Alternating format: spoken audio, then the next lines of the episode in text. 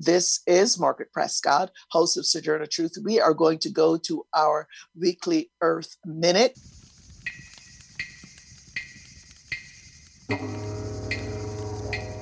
In a new update from the Lancet Commission on Pollution and Health, it's reported that nearly 9 million people die from the effects of pollution each year, including a disproportionate amount of people in the global south. These deaths, which are linked to pollution from industrialization, the burning of fossil fuels, and chemical exposures, have reportedly increased by more than 66% over the past two decades. The same hazardous sources of pollution, including air pollution from wildfires and methane, are also major contributors to climate change, which disproportionately affects people in underserved communities who have contributed the least to the climate crisis.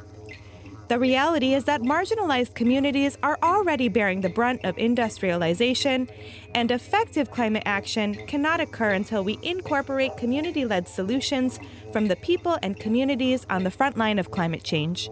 For the Earth Minute and the Sojourner Truth Show, this is Teresa Church from Global Justice Ecology Project.